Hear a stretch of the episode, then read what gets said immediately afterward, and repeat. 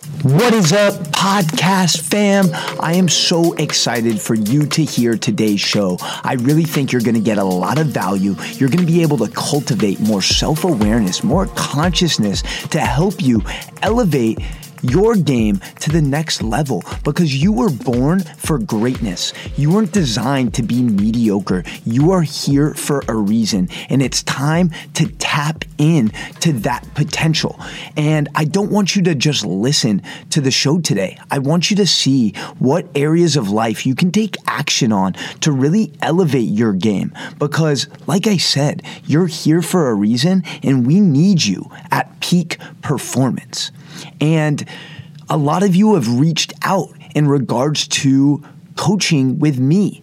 And I am finally opening up the doors to my new 12 week transformation program where I'll be working one on one with you to take your energy levels, your heart health, your mental cognition to the next level. So if you're interested in learning more about this program and taking your health to the next level, make sure to visit www.thrivewithjeremy.com. I can't wait to see you there, and let's dive in to today's show. What is up, everybody? Welcome back to the Stand Up to Sitting podcast. I am your host and chief energy officer, Jeremy Abramson. And ladies and gentlemen, boys and girls, I am so pumped for today's show with the power husband wife combo, Julie and Dee Sharma. And Dee and Julie Sharma are the co founders of Wellness Coach, a data driven enterprise solution that promotes and fosters workplace wellness. As serial entrepreneurs, both Dee and Julie went through a period of burnout, which led them on a path to find better ways to combat stress, be more healthy, and live a purpose driven life. Welcome to the show, guys. Hi, so great to be here. Yes. Thanks for having us. How was that intro? Very high energy. Yes. Thank you. yes, we're gonna balance all of the chakras, all of the energies today, and I wanna I wanna start off kind of from that intro talking about the burnout that you guys were experiencing. Uh, I'm just curious to know a little bit more about that and how it helped trigger this new creation that you you guys co-created. Yeah, you know, it's uh, when you're in it, you don't realize um, day to day how life is, you know, getting crazy and how you're getting less sleep and how you're getting more stressed. And so for me, you know, and Julie will talk about her side. For me, I, you know, after graduating from college, after from school, I just basically went on from one startup to another startup to another startup and had a, quite a, f- a few successful startups. But it takes a toll on you. And hmm. especially the last one was like a global companies. I would fly to China for three days. I would fly to India for two days. I would fly to Japan, like New York, back and forth. And then at one point, you know, you're like, okay, you can't do it anymore. Your whole body's giving up on you. You're like trying to catch up on sleep on Saturdays. On week weekdays, you don't have time to sleep, or you're between flights and all that. Yeah, similarly. So I started working when I was 14, and it was just like nonstop work and school and university, straight into a huge career, and then becoming his wife, the wife of a CEO, flying around the world with him, and doing a business on the side with myself. It was insane. And, and it's the little things that you don't notice that you're doing. You're not sleeping enough, you're not eating well enough.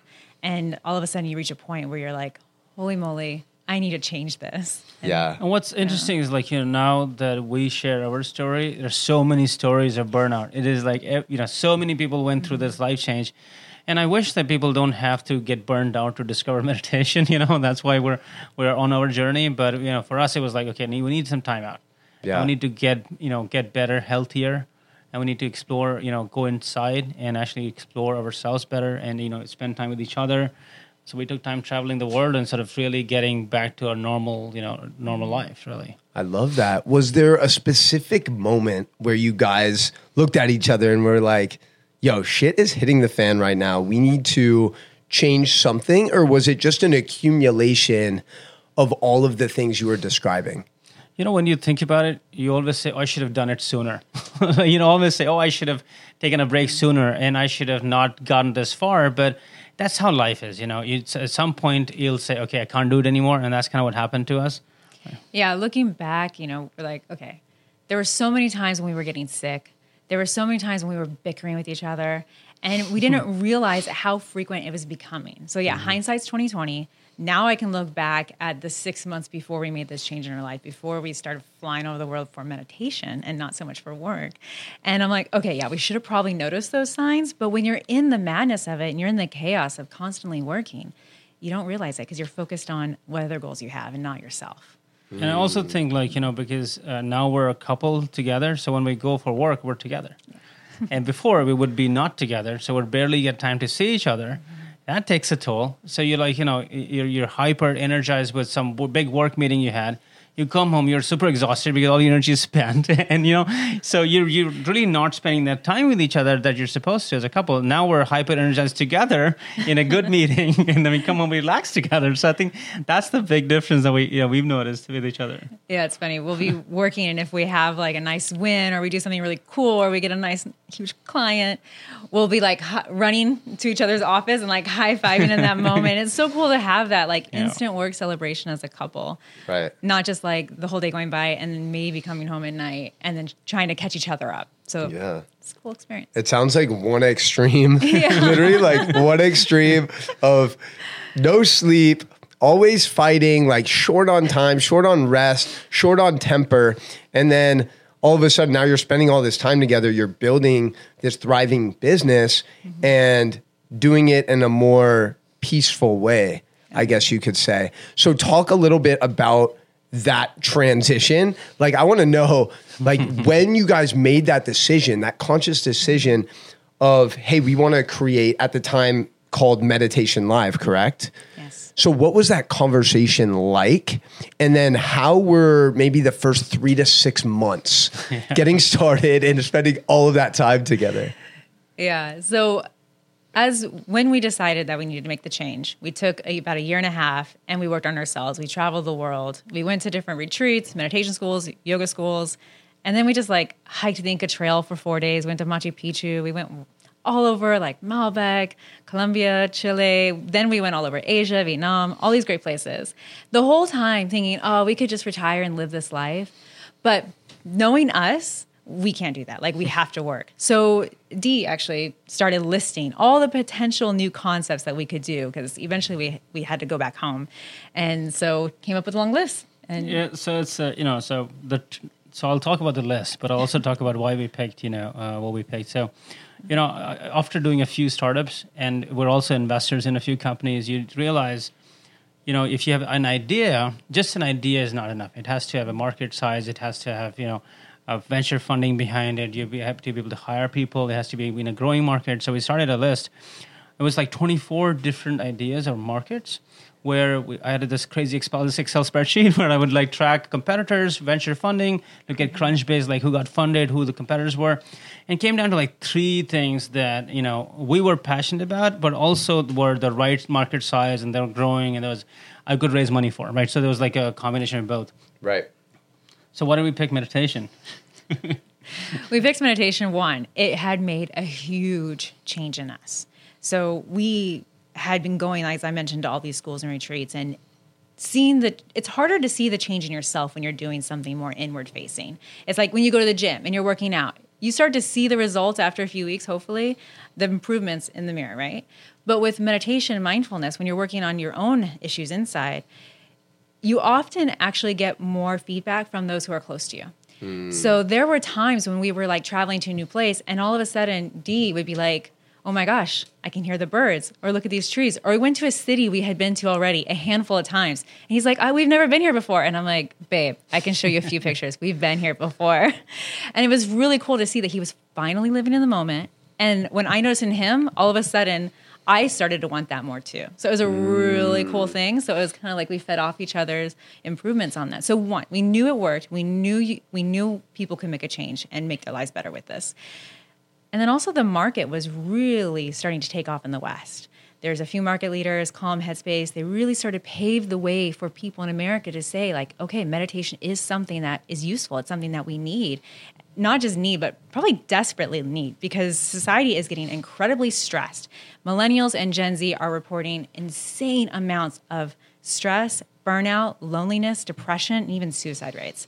So we saw the market was growing and there's a lot of interest in it. We saw that people desperately need this and we knew that it worked for us. So that was a hmm. big indication for us that we should jump in. Dee, you have probably a few more factors. Yeah, it's that. like, you know, when people tell you you've changed, you know, so for us, it was like we were experiencing it together because we were together everywhere we were traveling for like this whole year and a half, right? So it's hard to see gradual change when you're together, right? When we would see, like Julie said, our relatives or friends are like, you guys have changed. And what is the what was the change? It was mindfulness, meditation, the retreats, right? So we're like, okay, this is good. We have an amazing relationship. We feel good when we have such less little stress, or also when we're stressed, we know how to deal with it. You know, mm. like I always say, pause and then reflect. Don't just reflect. Like, you know, there was an article in Wall Street Journal yesterday um, about how traders are better when they meditate. So they actually they proved with research if you are an equity trader, stock trader, and you meditate, you're better because imagine a stock crashes that second and they sell their equity right away because that's how we are we're very reactive as human beings Right. and what happened was we suddenly became you know not so reactive so if i would you know julie and i were having a problem we didn't have to react to each other right away we would take a second pause and then think it wasn't a big deal anyway right so i think that's the big change and so creating and doing a business for that and helping others with that is a, it's a very lifetime of a journey and i'm very lucky to have that honestly Was there any other business that you had started that you got into where you felt a similar type of meaning and purpose? Or is this the first time that you felt like, wow, like this is something I believe so passionately in?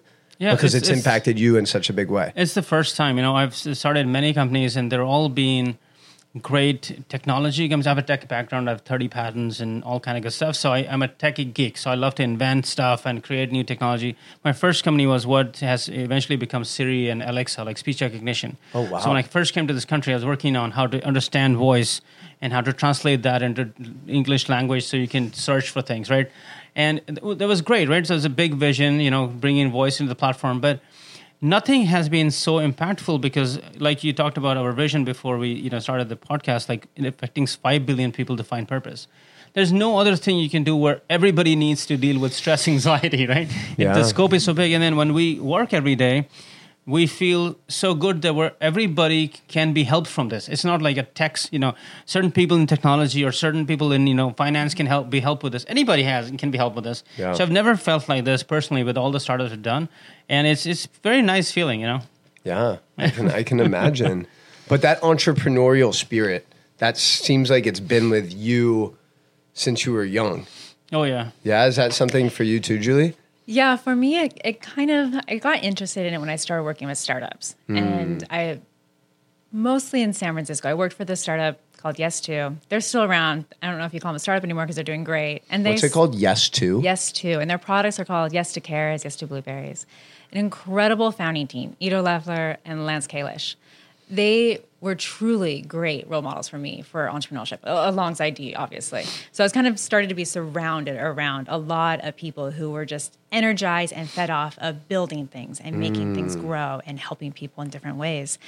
Uh, and then I went on to work for another uh, startup in New York, and and so I started in my position with these companies too as accounting manager or a controller, and I got really into the finance. I worked close with the executive team and the founders, so I really started to understand all the different ways that startups can function and work, and got my hands into it.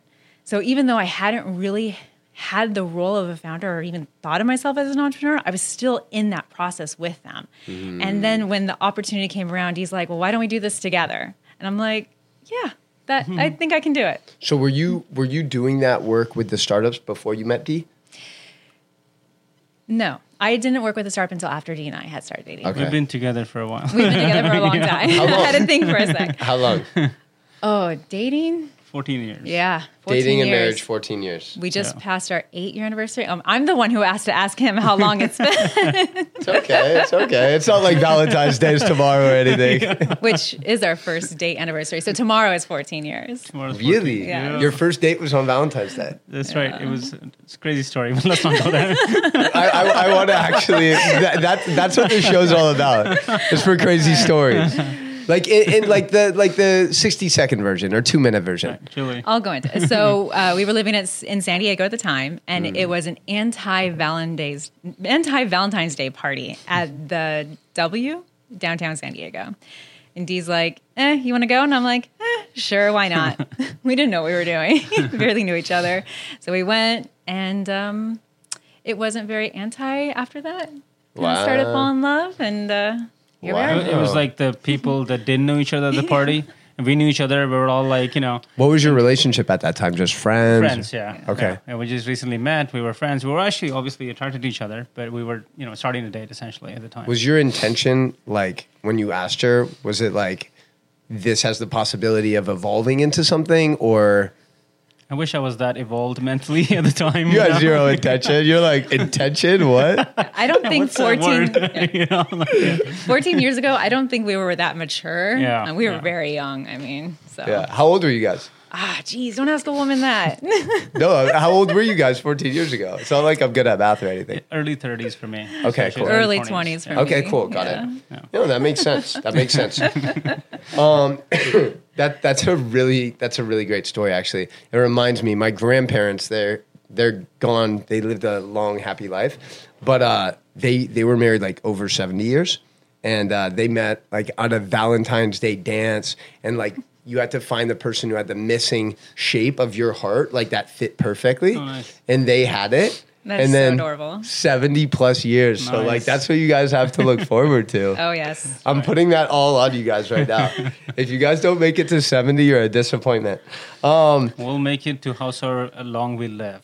yes, Thank you. yes, and and that's probably going to be expanded and extended because of these new practices. Yeah. I'm wondering in that 18th month, 18 month travel period where you guys were diving deep into consciousness and self discovery, were there any other things that came up that really helped you other than the meditation part? Yeah, a lot of like we were in nature a lot. You know, I think that's very meditating. Like I don't know if you've been to Vietnam. Like it's just so Mm. incredibly beautiful. And we, you know, we're just going to city by city, Vietnam, Cambodia, and um, Bali. Bali, like the whole Singapore, Asia. yeah, Same for. Latin America. So I think it was just being in nature without anybody, the noise the, of the city, the hustle, you know, and just being in peace. And that's very meditative. And I, you know, saying this before we got into meditation, that was really what was very peaceful. And then really when we got into meditation and then being in such a space was just beautiful because now you're breathing and you're like you know you're trying to be present in that moment every moment every second of that mm. moment and it's like oh shit it's like look at these leaves like what's going on it's like Yeah. everything's like three certainly 3d 4k like 8k you know Yeah. so that was like very cool so it was like perfectly timed for meditation and travel were like pretty much perfectly timed mm. We also made it very unrestricted. So we would just fly somewhere on a one way ticket and then just kind of take it as it went. And if you think about the life we had before, where everything was planned out, we knew we had to constantly travel and everything was just like, you got to do this for work, you got to do this for this meeting, you got to do this for this conference. It was so nice to have that exact opposite experience. I think that really helped us explore a little bit more our opportunities, what we could do. I love that. I always talk about the importance of balancing or trying to balance structure and spontaneity. I think these spontaneous moments are so important. And that's actually exactly what I did. I did that this summer. I went to Europe for six weeks. Like, is there something above me? No. Oh, I thought you were. I was like, hmm. um, and I was literally doing that, like one way tickets. I would like book a place for a night, then I would end up staying 5 meet someone cool. Hey, let's go to Paris. And I, it was really refreshing, and like that keeps you present. So I just want for everyone listening, for everyone watching right now, notice what notice what Dee and Julie said. Like literally these things that are free, they don't cost anything. Nature, your breath silence, meditation, introspection, these things are so important in continuing this growth as as yourself and reaching your potential and really discovering yourself and who you truly are and what you're capable of. So continue to dive deep into these practices and connecting with nature. Um, I'm wondering, I want to dive dive a little bit into right now, like the wellness space in in the workplace because that's an area I'm super interested in. I'm involved in. What are you guys seeing right now that maybe maybe common common threads that just aren't working? Like if you go into an office, maybe it's a startup, and I know startups tend to have different cultures sometimes. But if you go into like a Fortune 500 company, mm-hmm. uh, like what are some common things that they're doing now that aren't working? Yeah, so let's so first let's go talk about why the problem exists, and we'll sort of address this. So, and I think it's good to sort of take a step back on what is the what happened. You know, what happened was, you know, I remember I'm aging myself. I worked for Nokia Research Center, the first like cell phone company out of Finland. I lived in Helsinki. You know, at the time, phones didn't have internet. There were there were no smartphones. You know, smartphones started like in you know early 2000s and all that, and now, what's happened in the workplace, everybody's got a thing that's beeping, telling them, here's an email, here's a Slack message, here's a social message, here's this push, there's that push.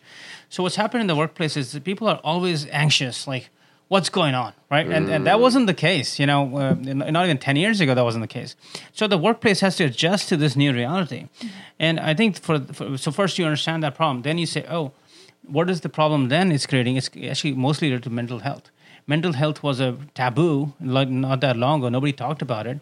Now it's actually an open conversation. People can talk about, hey, I'm actually really stressed. I'm really anxious. You know, I'm having you know anxiety attack, or I need to talk to somebody. It's still not to the extent it should be. And I think you know when you talk about bigger companies or younger companies, younger companies, especially the tech space, they're adopting these much faster because they realize the problem, they can come up with a solution. Big companies still don't provide these solutions to their employees, but there's a lot more awareness that's happening in the space. What do you think, Julie? Yeah, I just add to that that what's happening a lot in corporate America is also a little bit of a reflection of our culture. You know, we value constantly being busy. When someone says, "Oh, I didn't sleep last night. I pulled an all-nighter," it's almost like they say it with a badge of honor, right?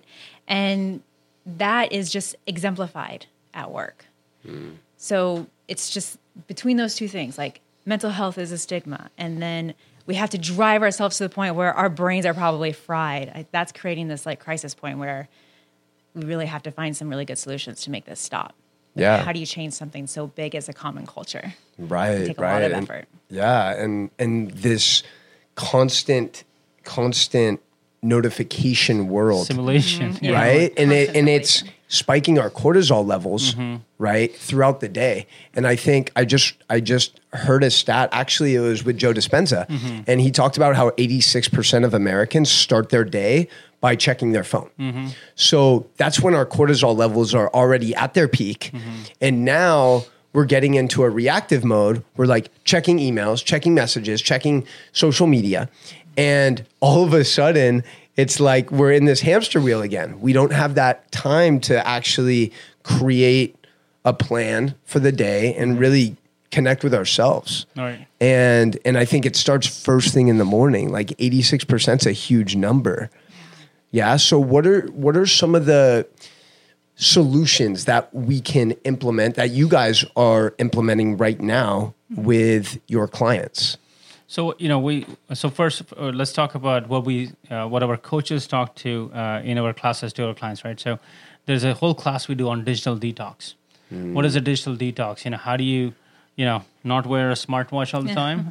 how do you keep notifications off? How do you prepare going to bed? How do you prepare to wake up? They're very simple things, but you know we don't think about them because you know I I'll, I'll put this thing out there like so if you hold your phone and you open any app in the phone there's so much uh, machine learning AI is going on in the phone to keep you keep your attention on that app. There's thousands of engineers sitting in the back trying to say, "Don't leave this app. Don't leave this app. Like me or scroll there, like there." So once you say, "Oh, you know what? I'm fighting these twenty thousand engineer army every time I open an app," that's not healthy for me. Yeah. So what I've done, and, and Julie will talk about her experience. I actually started deleting the apps. I'm like, I have very few apps on the phone. I stopped using my smartwatch. I'm like, you know, first let's start with digital detox. If you can't control your behavior, just get rid of things you you know that you shouldn't be exposed to, right? Yes, and turn off notifications as much as possible. Mm. If you need to have apps, that's fine. Just turn off the notifications or put them on timer. So do not disturb settings. Yeah. Apple has done a really good job of including that with iPhone. I use iPhones, so that's my wheelhouse.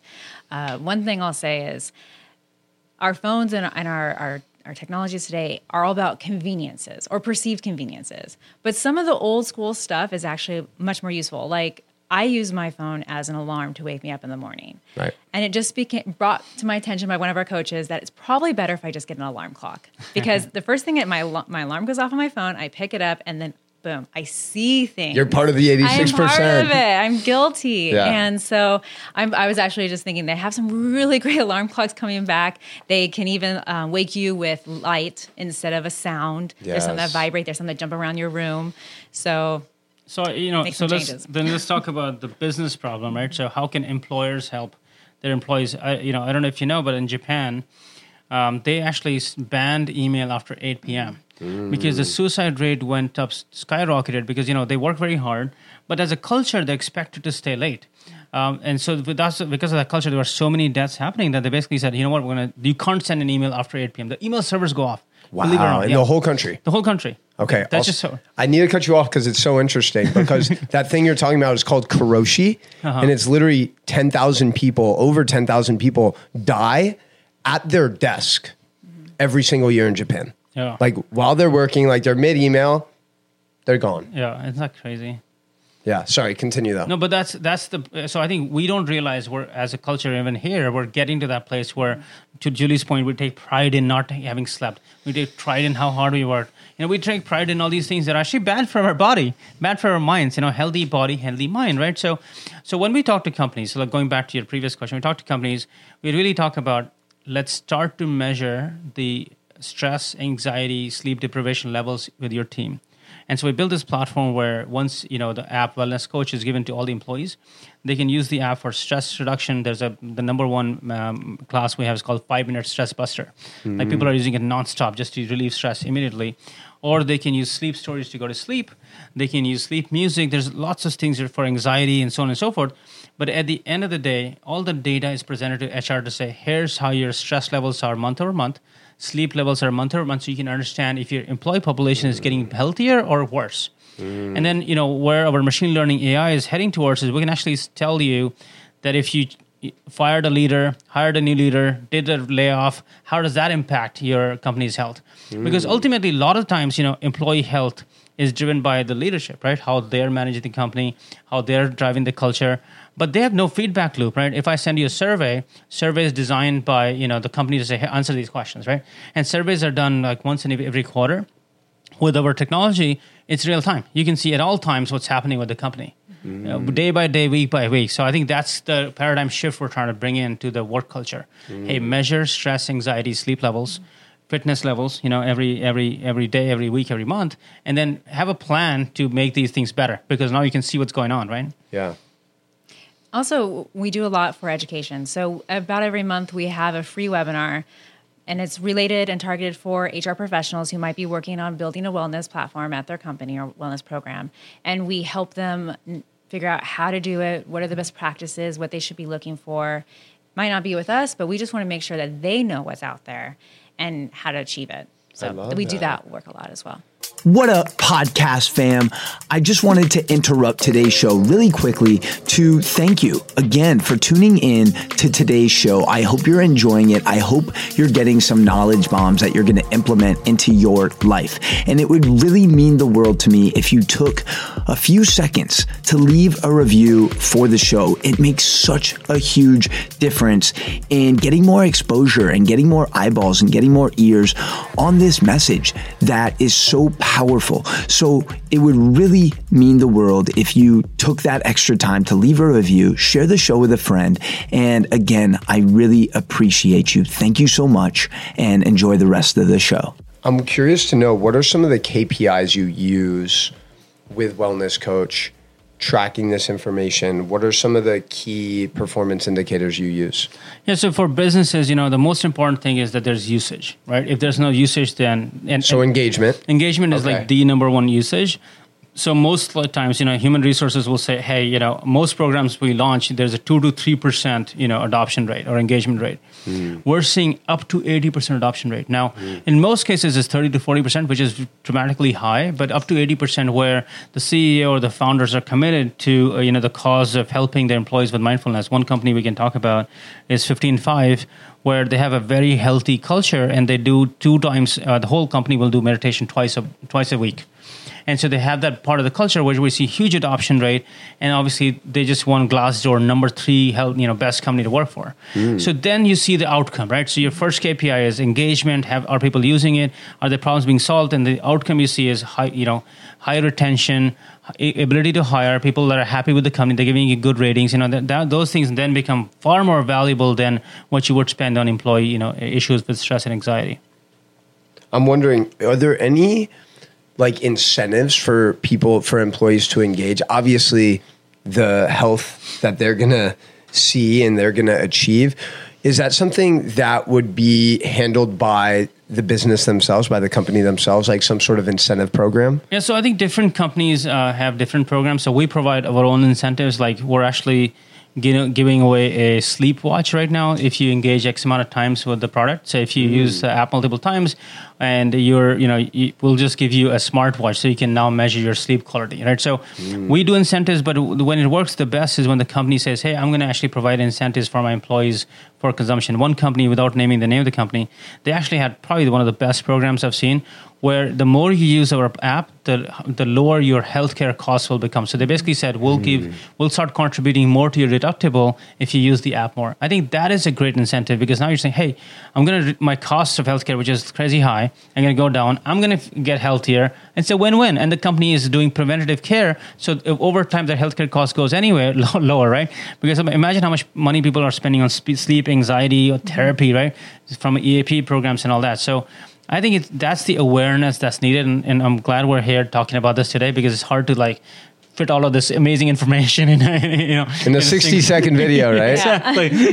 and for companies who launch wellness programs and really tackle the problems that their teams are working with physically and mentally, they usually see ROI, return on their investment, within three years' time. So this company's example where they helped cover their cost of the medical benefits, hmm. they will actually see a reduction in the company's medical benefits cost in about three years. Right. So it's a win-win for everybody to Yeah. just be participating in these programs. I think that's really important though to mm-hmm. to take note that it takes time. Yes. right. and and I think it comes back to leadership, right? Mm-hmm. Because if they're looking for some quick fix, which a lot of people are, it's like, where's the magic pill at? Mm-hmm. You know, where's it at? And these people didn't get diabetes or obese or or chronic pain overnight. It's been years of compounded poor habits. Um, so I'm just curious to know because from my from my research, I know healthcare costs in this country were about three trillion dollars last year, and I believe 75 percent of those costs were addressing chronic disease. You know, things that we can prevent Right. with lifestyle and moving our bodies more, eating differently, uh, meditating, these type of things.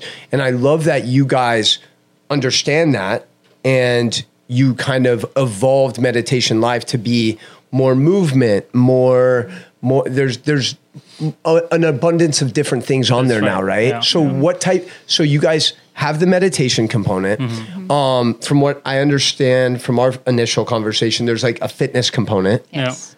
Um, there's a fitness. Is it? Is it like what? Can I get an example? Like what would a fitness type thing Yeah, be? we have uh, probably about 40 to 50 workout options on Yeah. our platform, on our app. And they're workouts ranging from like cardio, strength. We got tons of yoga, stretching. There's kickboxing, Pilates, HIIT training, which I adore.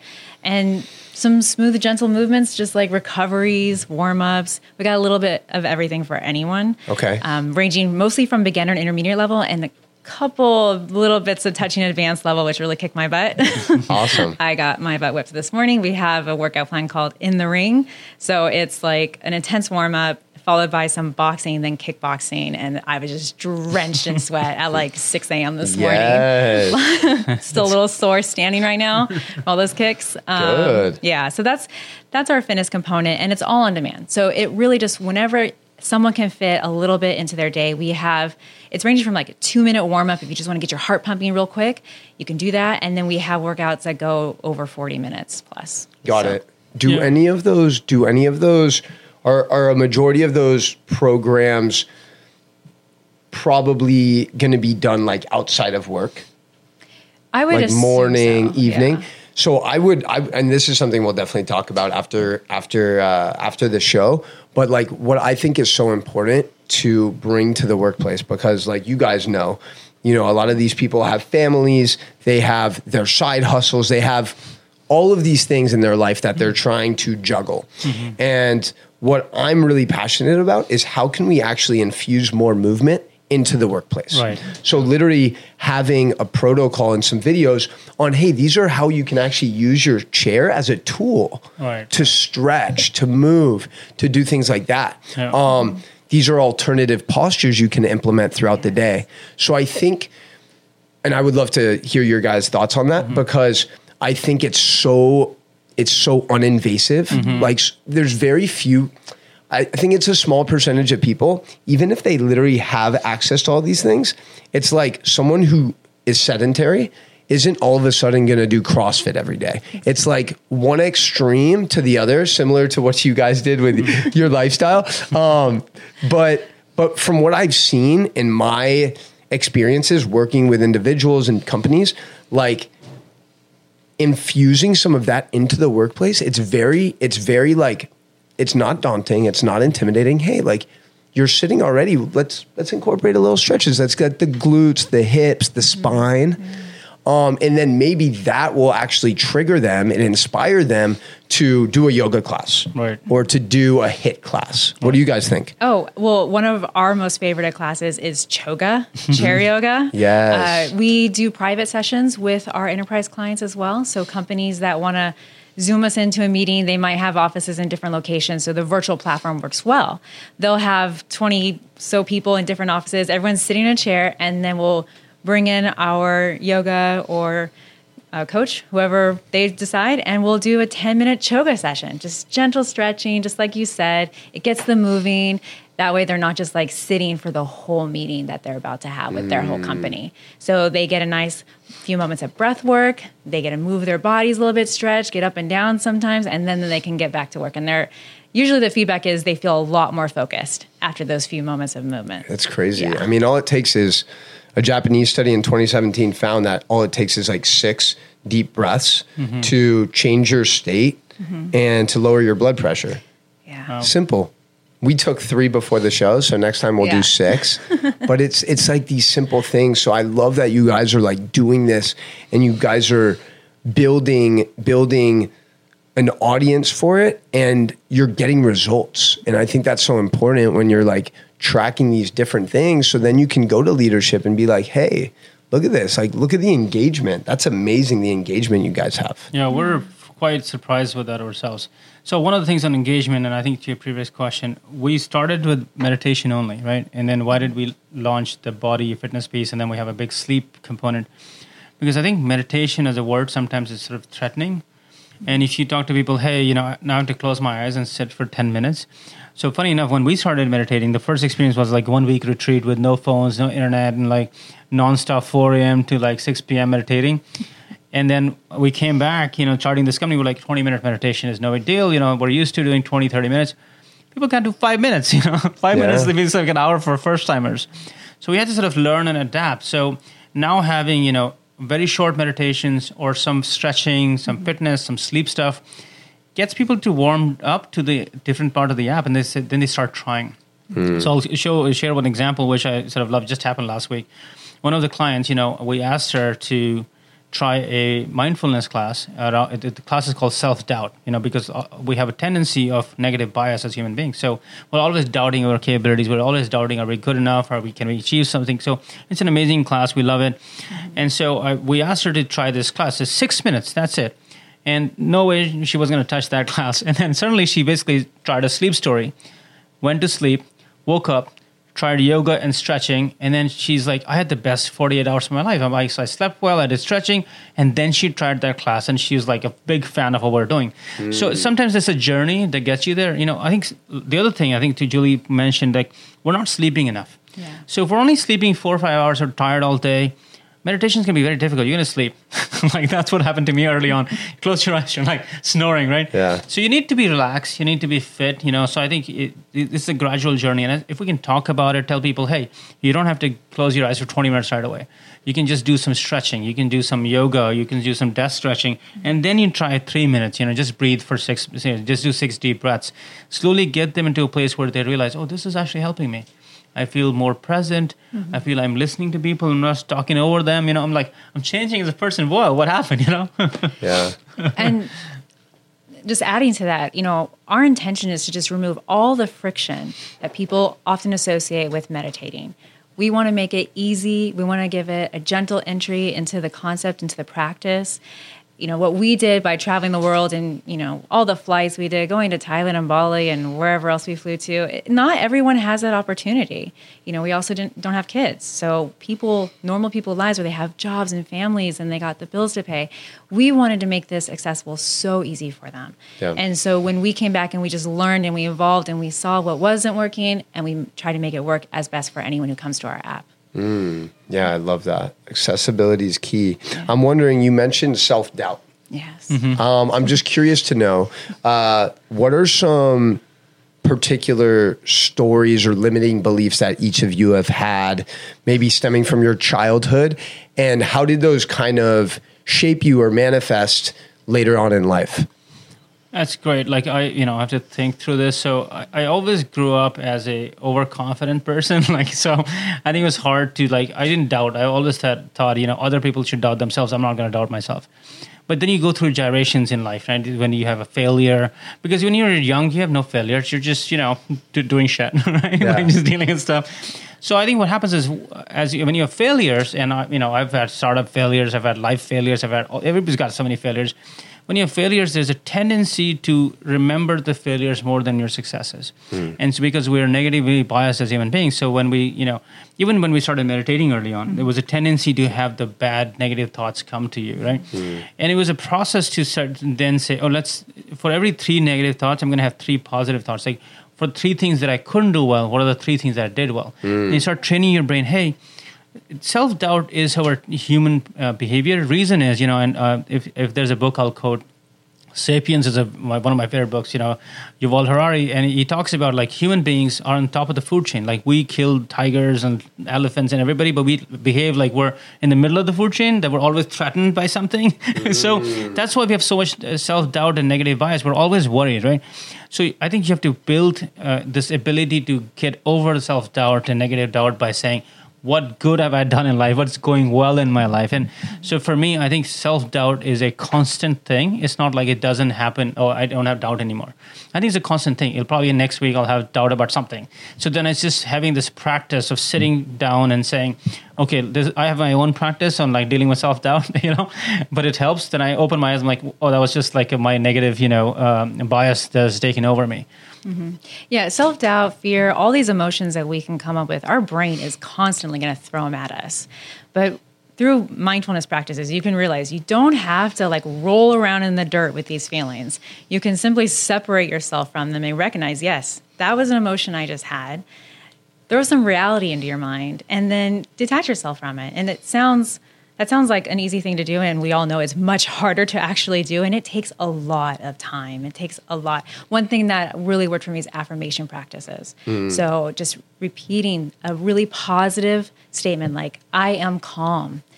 If you do that regularly, you will retrain your brain to not go to that negative bias you know natural tendency that we have and you can instead when those moments happen think oh i am calm that becomes a natural tendency Mm. Like I love myself is a really good one. I yeah. love that because not until recently I said that to myself. I love myself. It's like the first time you say it, and one of our coaches used to say, "Say it in the mirror, looking at yourself." Yeah. And it was so weird the first time I said I love myself. Look at the mirror. I'm like, what am I doing? But these things are important. You know, we need to love ourselves first before we love somebody else. Right. We need to be confident in ourselves before we tell others to be confident. Right. So I think just having these affirmations and you know practices, we're building that in ourselves and it's like little things you know we nobody told us you know it's yeah. never in the curriculum in, in school basically yeah. and it should be in the curriculum in schools we're working on that yes and, and joe dispenza is doing like work with teens now mm-hmm. and it's interesting because you mentioned uh, like survival mm-hmm. right mm-hmm. and these survival emotions that we're often feeling first thing in the morning, right? Resentment, anger, frustration, sadness, jealousy, all of these things.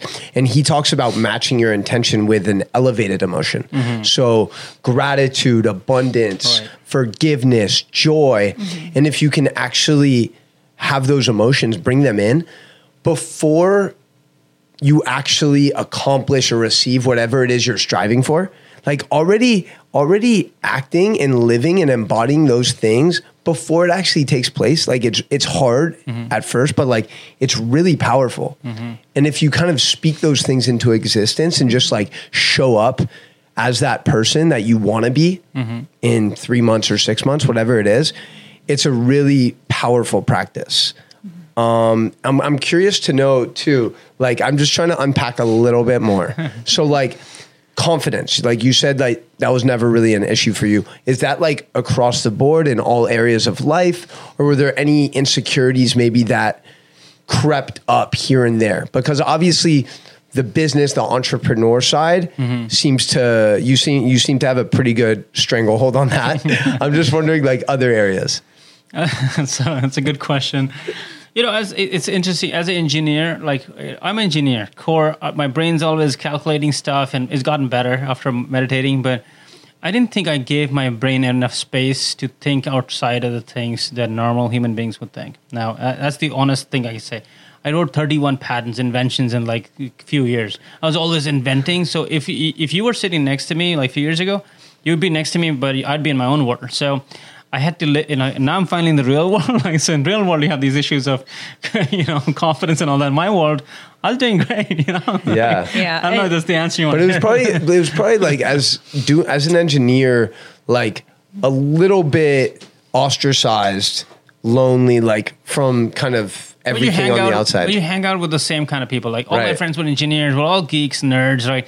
We were very happy with our circle, right? We Yeah. never, we never were the cool kids, right? We were never trying to be the cool kids, right? You, you, I, I think you're pretty fucking cool. Is that is that out of those 31 patents you mentioned, like voice recognition? Yeah. Are there are there any others that? Yeah, so the first one was in gaming, and I, I don't know if, if uh, the, the young kids have played a game called Snake. That was the first game. On the, of- like yeah, on the Nokia I- phone. Yeah, it's a Nokia Yeah. phone. So I wrote Snake 2. I was part of the team that wrote Snake 2, and I had a patent on what was the difference games. between Snake Two and Snake One? That's dumb. That's a really good question. yeah, I'm actually I don't really even know. curious. more difficulties, you know, more snake length. I mean, it was the early days of gaming, right? So you made a marginal difference. You'd like Snake 2. I mean, now it's the same thing now, right? Every version is not that different. So, yeah, same thing. Snake two. That's huge. Oh my god. What about you, Julie? Is there any any limiting belief that maybe still lingers or shows up in some capacity? Oh yeah, it's, that's something I, I very much struggled with. It's kind of funny. Dee and I are almost complete opposites. Like when they say opposites attract. Yeah. so I, I struggle with self doubt and, and all kinds of confidence issues.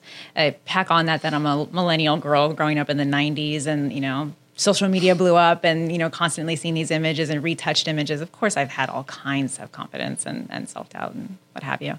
Um, and really only digging into them more recently um, with our meditation practice. Uh, The first time I tried to meditate in that retreat where Dee was mentioning, where we had no phones for four or five days, I mean, I couldn't sit and not cry for five minutes because the thoughts that would come up were just, way they would just overtake me. And, and I had such a huge um, bad relationship with how I thought about myself. So I could barely go out in front of any anybody with confidence and think that yeah I should be listened to I have authority here or anything I had no, none of that in at all How long ago was that?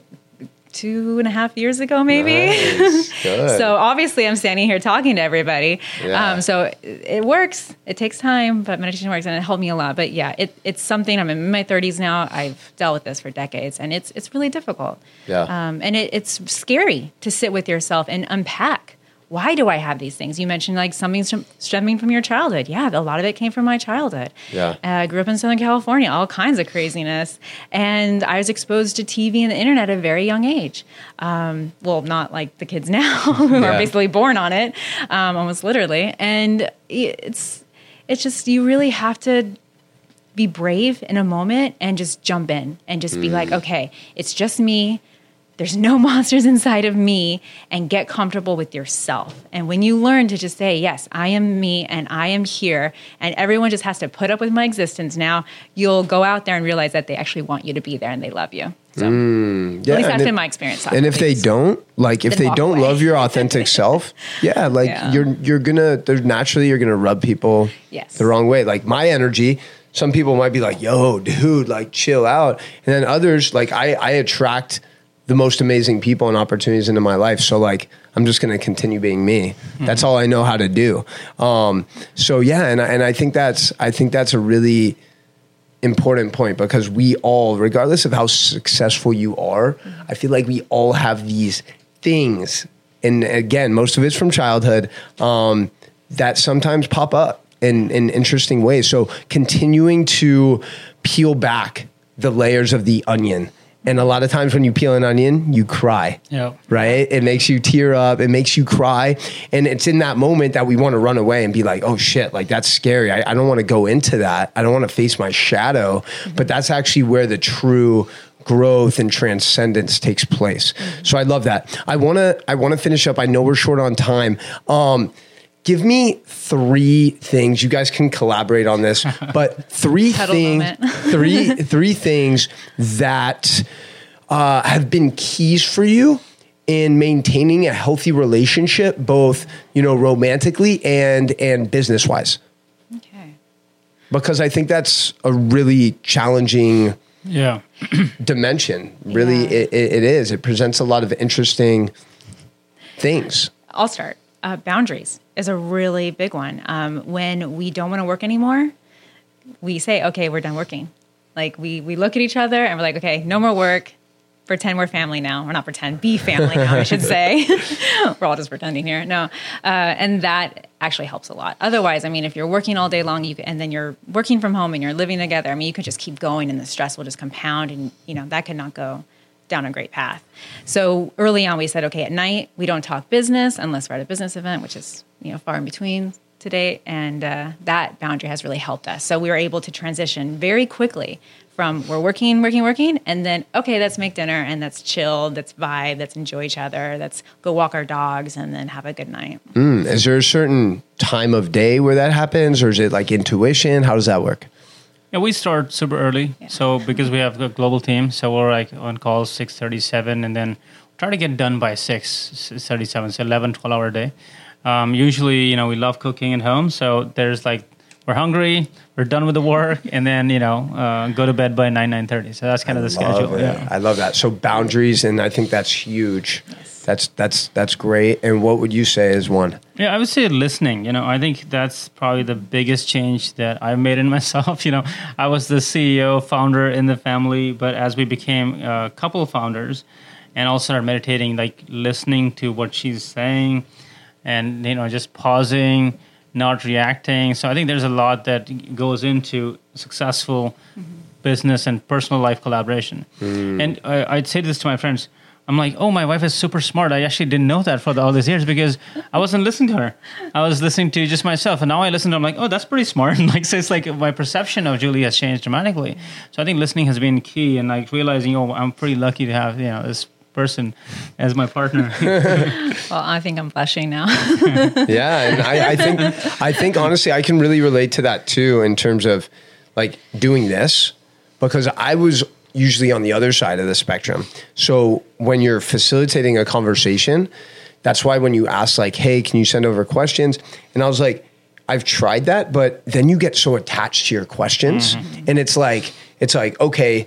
You might have given me a golden nugget of a response that I want to continue with. I want to run away with that. But now I'm so confined and restricted by this rule book that I created.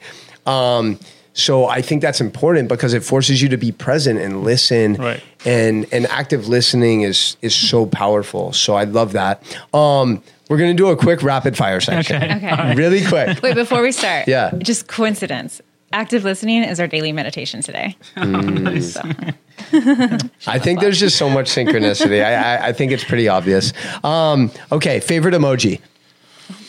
Um, usually it's the thumbs up. like that's my favorite emoji. Okay. the crazy face, the crazy face. I'm trying to think which that one or is. Or the one that's like, Oh, like the shocked face? Like yes, shock face. Oh my gosh, Not an okay. okay, um biggest pet peeve. So many. what do you Pick think one. is my best? No, Oh, no. no, no, no. She would know. Boundaries. All right, why don't you go next? Um, Let me think about this. people who chew with their mouth open. That's a big one for me. Grosses me out. I'm sorry, people. I'm, I'm I'm sometimes guilty of that. I, I think I'm the most annoying of all. So like people should be annoyed by me. It's very hard for me to be annoyed by others. That's like, not true. Okay. okay, so what, what's your biggest pet peeve? You said you had a bunch. Pick one. I'll suggest, I don't know if it's your biggest pet peeve, but Dee just kind of like goes in a flow of things and people who aren't like open and maybe interested in going along, he kind of gets a little peeved out by that. Okay.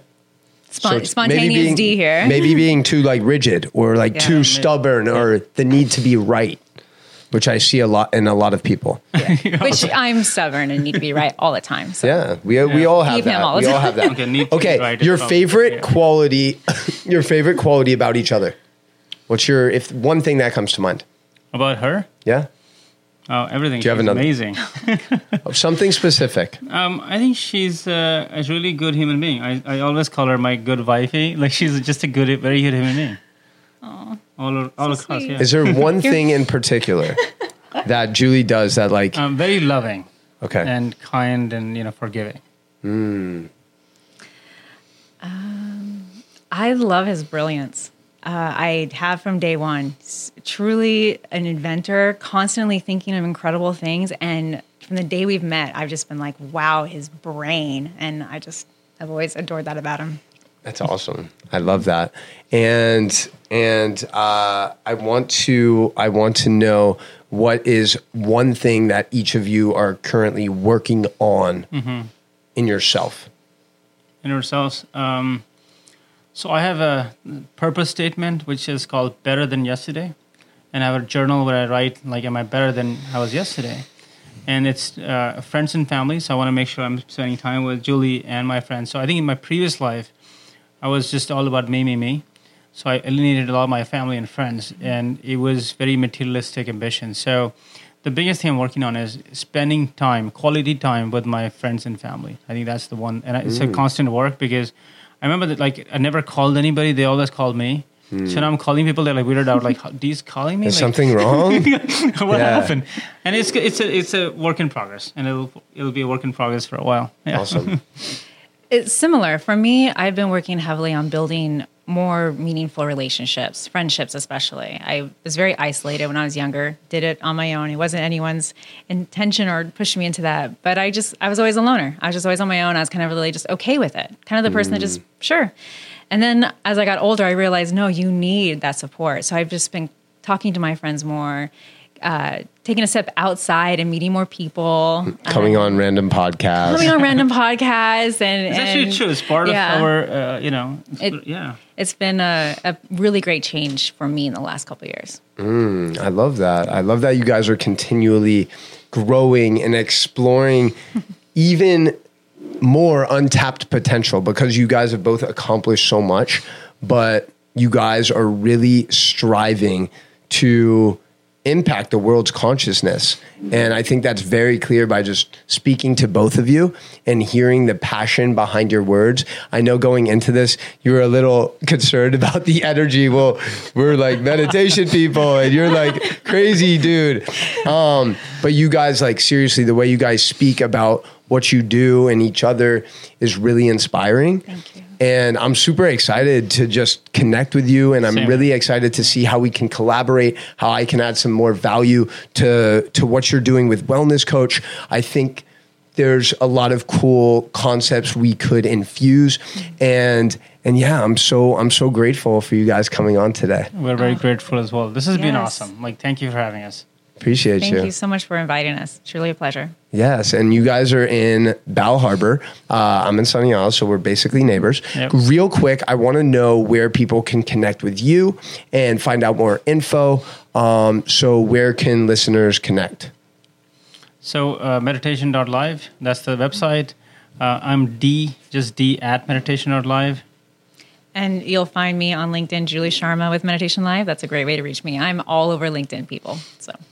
Yes, LinkedIn king and queen. Guys, you already know what to do. It's time to inspire yourself, inspire those around you. You have such a massive impact to make in this world. You are here for a reason. I love you unconditionally. Thank you so much for listening all the way through to this episode. And you already know what time it is. It's time to get off your ass and stand up to sitting. podcast fam, so many of you have reached out inquiring about one on one coaching with me. And I am so excited to announce that I'm finally opening up the doors to my new 12 week transformation program where I'll be working with you to take your energy heart health and mental cognition to the next level. So, if you are interested in learning more about this program and how we can co create some magic together, please make sure to visit www.thrivewithjeremy.com. Again, www.thrivewithjeremy.com. I can't wait to connect and take your health to the next level.